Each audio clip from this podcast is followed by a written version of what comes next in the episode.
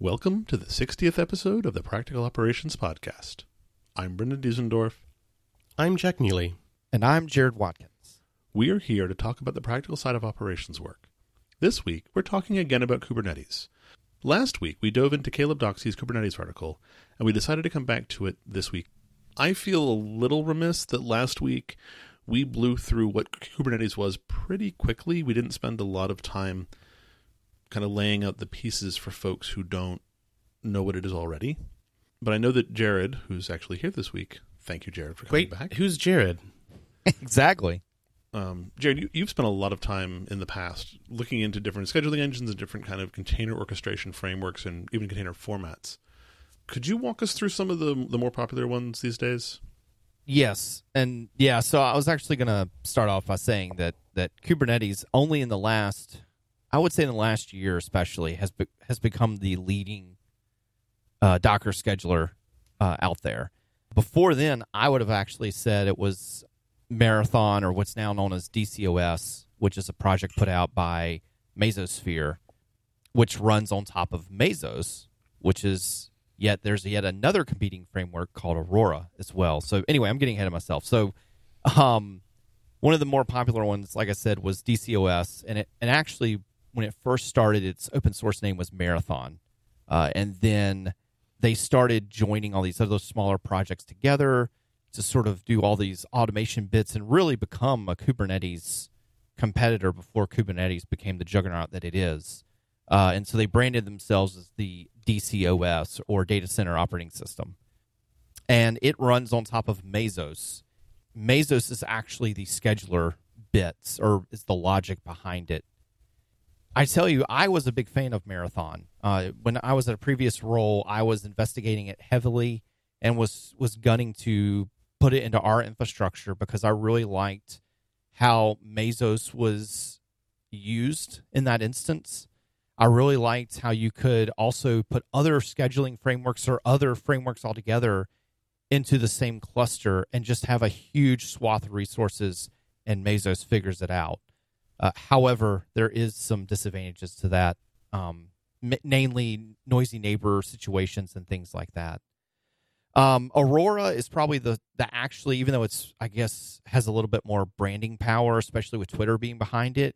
In my opinion, Aurora is a much smaller project than Marathon uh, or DCOS. Twitter is the obvious, the big user behind it. I think there's a few other big companies that use it, but after that, the usage really drops off. And Aurora's got some interesting ideas, uh, especially before DCOS took off. They had a few other features, namely around maintenance, where you could drain your Docker containers off of a host and put it into maintenance mode uh, easily without having to just destroy or kill your images. However, it was sort of opinionated. Uh, your Docker images had to have Python runtime inside of them so you could run their uh, helper called Thermos, which actually does some of the launching bits and also some of the ports uh, assignments within Docker itself. So I really was not a fan of that, of it, being so opinionated. There's a few other uh, scheduling engines that are kind of smaller scale uh, and aren't really, in my opinion, intended to be a huge environment. One being Nomad from HashiCorp. Hey, They I like made- Nomad. Oh, I was about to say they may debate me on that, but I really view Nomad as more of like a simple. I, I view it as almost like Docker Swarm, right? Where hey, we want to get into the scheduling, we want to get some clustering up. Let's throw this out there. Nomad hasn't seen a huge feature set increase since its initial release. They've slowly been adding things, but in my opinion, it's just nowhere near what Kubernetes is. And and as you guys rightly said last week, Kubernetes has one at this point. There is no other everybody is using Kubernetes at this point or supports Kubernetes. And even Docker themselves, because I was doing some research for this episode right before we got on, because I thought I had saw where Swarm was going to be discontinued, but it's actually not. They're they're going to continue it and support it as a first class, class citizen, just like Kubernetes. Uh, so it's interesting that even Docker themselves uh, have almost relented and are going to support Kubernetes as a as a first class citizen. At first, I was going to say you guys haven't even touched on why Kubernetes probably had faced so much resistance at first, but you did towards the end, which is it is a beast to set up. You have numerous services that you have to run. You have to run an etcd uh, cluster as well. It's just a pain to get started, and and I mean, you know, it's a Google esque service. It's born out of that environment, so it's going to have a lot of services to go along with it to just even run itself. But now with both Amazon and Google, uh, I'm sure Azure will probably have something to match Even it Azure at some point. K8 now. Okay, I was about to say I'm sure they're going to match it at some point. Everybody is going to manage your your Kubernetes cluster for you. They run the masters. All you have to do is run the actual nodes that run the the workloads and pay for that CPU time or those instances. Yeah, this is one of the instances that I think outsourcing kind of the management is a good thing. A lot of these frameworks are notoriously complex. Even the Mesos um, Aurora stuff that some people that I know use at work. There's a lot of care and feeding that goes into keeping the thing up, to setting up a new cluster, to, to kind of building infrastructure out. It doesn't sound as complicated as the folks who have built K8s or Kubernetes, have, who've built that up from from nothing. But there's a lot of headache and overhead that goes into running those things. And if your cloud provider is willing to abstract that for you and make your runtime relatively portable, hey, that's that's a huge win for everybody. Exactly. So, Jared, there was one question I had. I've been, I haven't really messed with Kubernetes much, but I've heard of it mostly because of my work with Prometheus over the last several years. And Kubernetes has definitely been around the last several years and very popular a year ago and before. What really specifically shifted in the past sort of, it feels to me like nine months that really pushed things over? Uh, the the water cooler talk at work is has definitely shifted in the nine last nine months to a to a mode where Kubernetes is, is the default we should be heading to, where early this year Kubernetes really wasn't a competitor to what folks wanted to do. So I'll, in my opinion, and I can't, I guess I can't prove this, but I really think it was Amazon announcing their support to run Kubernetes uh, clusters for you. Uh, last year at their um, big conference, they announced that they will start. Uh, you know, they'll they'll support Kubernetes completely natively because before then you had ECS and they still have ECS, but which That was is last Novemberish, I believe. Right. That that that's their own service. But I really think it was them throwing their weight behind it.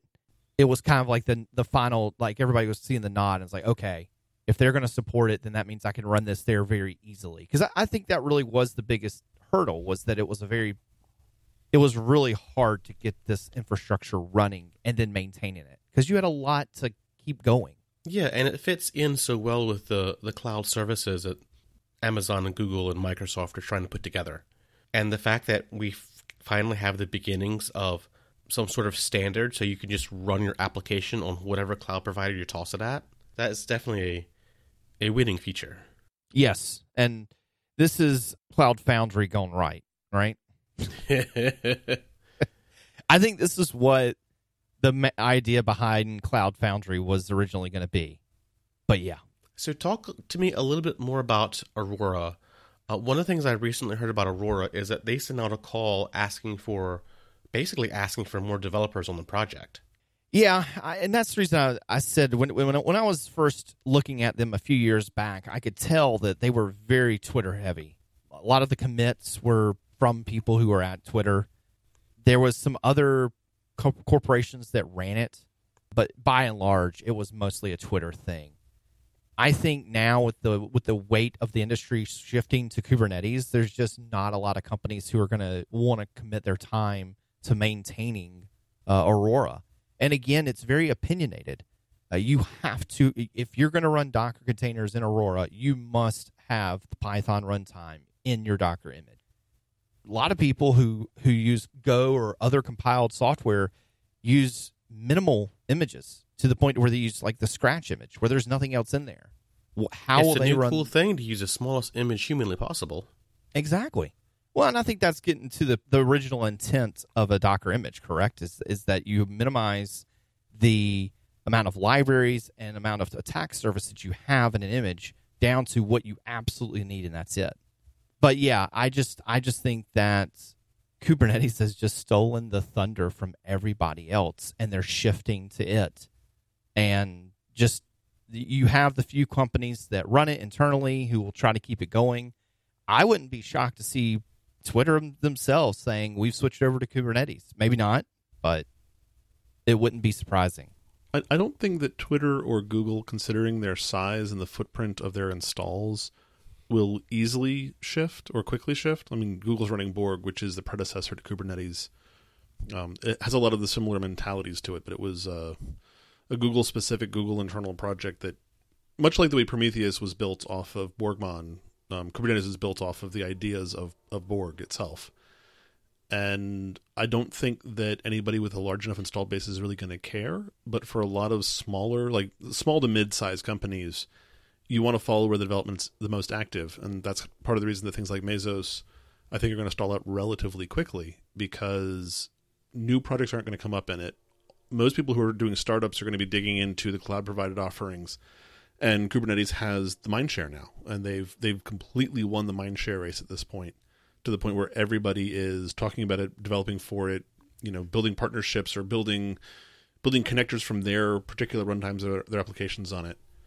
I think Red Hat's OpenShift, not not OpenShift, OpenStack. I always miss I always misspeak that. Their OpenStack product currently runs Kubernetes internally, and now that IBM has picked them up, I think that there's going to be a lot of shifting internally in, in the IBM cloud hosted whatever to advertise that they do Kubernetes and you can run your Kubernetes jobs inside the IBM slash Red Hat slash whatever hybrid cloud. It's coming. Right. So, if, as a side note for our lovely listeners, we're going to talk about Red Hat and IBM in a future episode because OMG. Yeah, that's that's big news. Um, but we want to give it a little time to to dwell before we dig into it too deeply. So I'm going to stick a link into the show notes that it's on the Kubernetes org site, and it talks a little bit about the differences between Kubernetes itself and Borg. But we've talked a lot about Kubernetes and using it in projects and these things, but we haven't really gone through kind of what it is. And essentially, it's a way of deploying Docker images in a robust and like maintainable way consistently.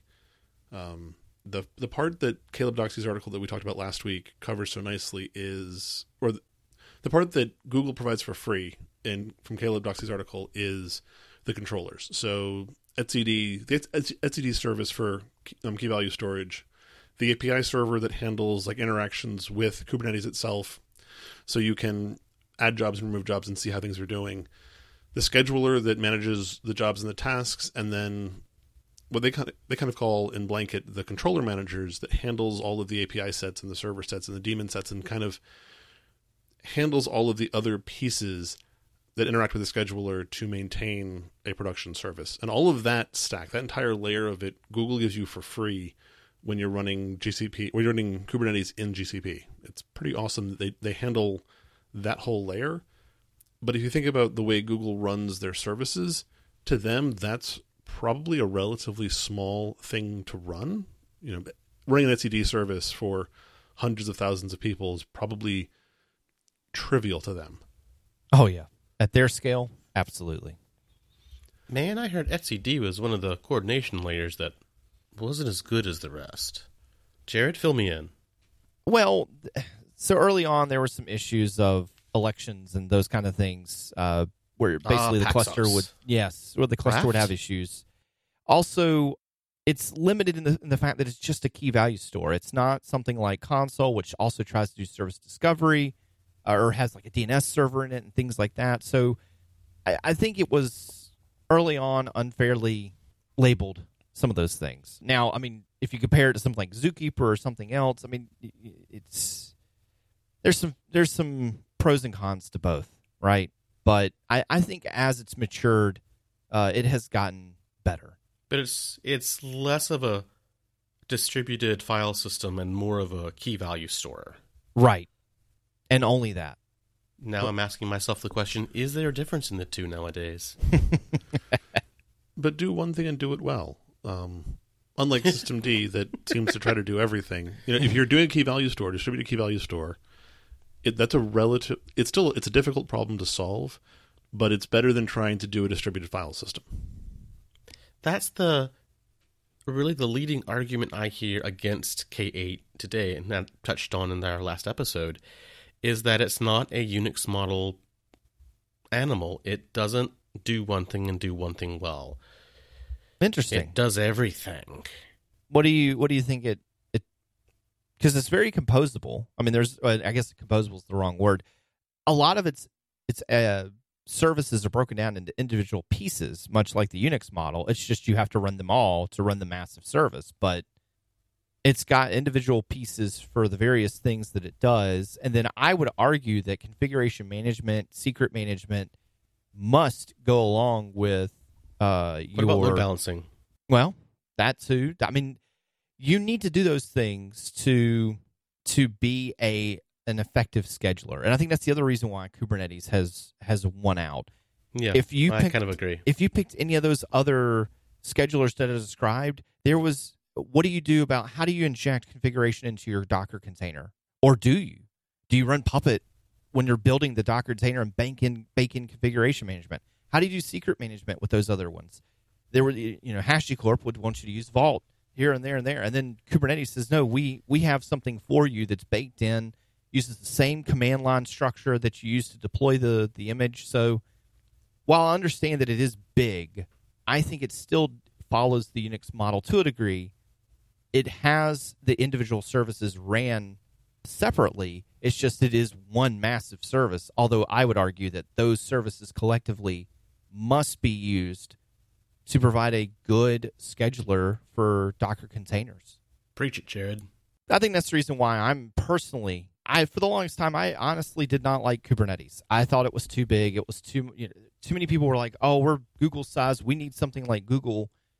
Could they make things a little more simpler?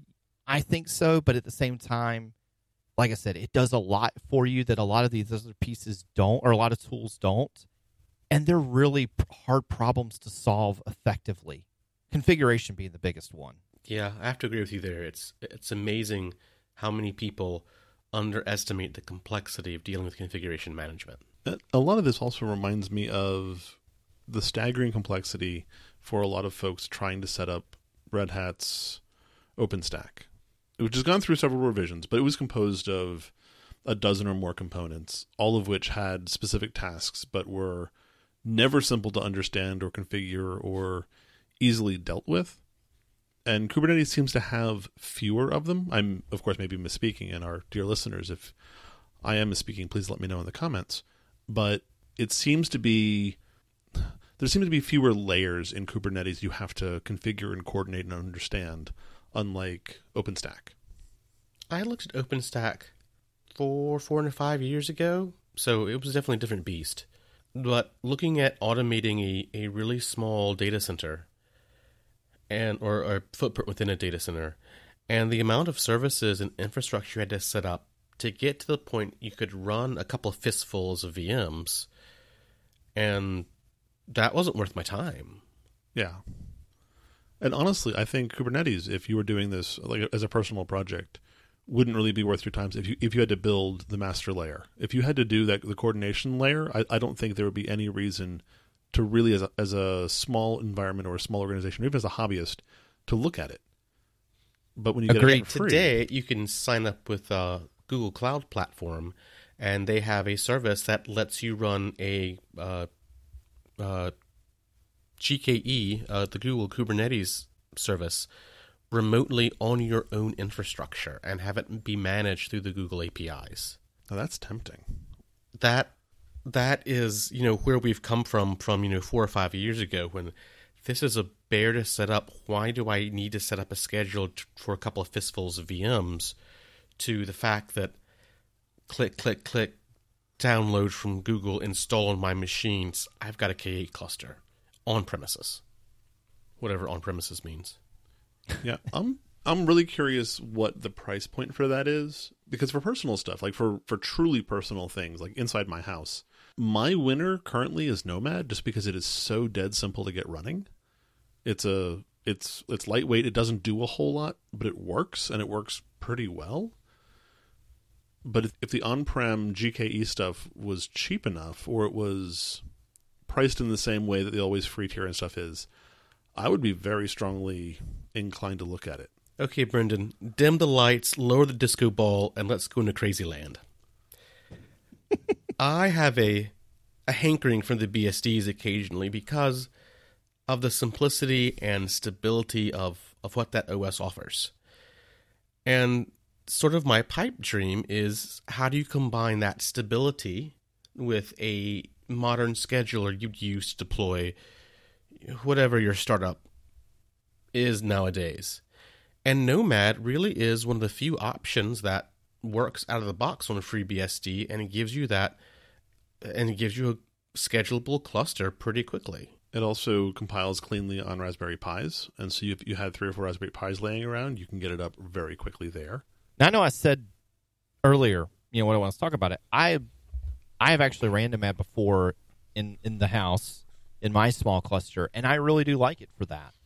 Um, and I agree, Kubernetes for a a small cluster is probably going to be a waste of your time.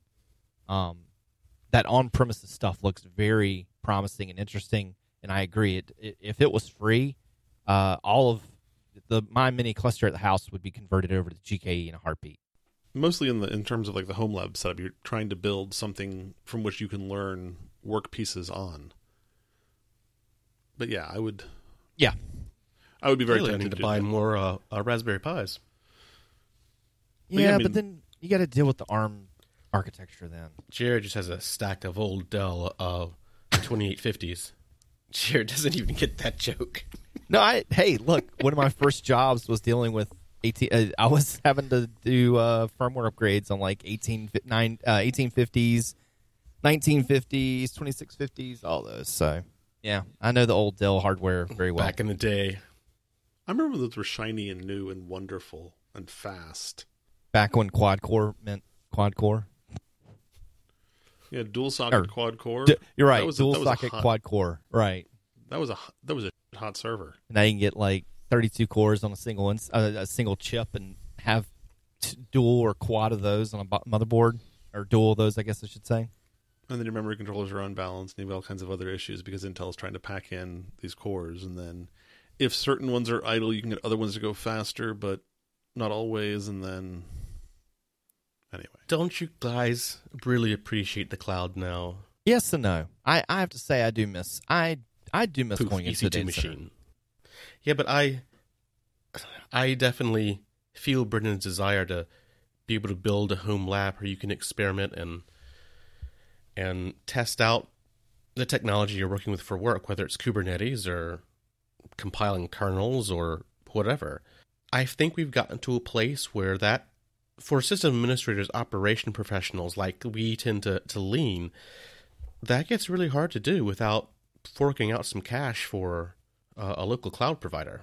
The thing I like about Nomad is it, it's where I got my initial practice building Docker containers, building and recycling and uploading and changing and reverting and those kinds of things because it was a really low friction place to start building the container, and I liked that. That was it was it didn't have all the other pieces that I had to go through and figure out and deal with. I could just start up a container and then rev it and then rev it and then rev it, keep on going. I'm still learning about all the ins and outs of the way you can build Docker containers, but that's another story entirely.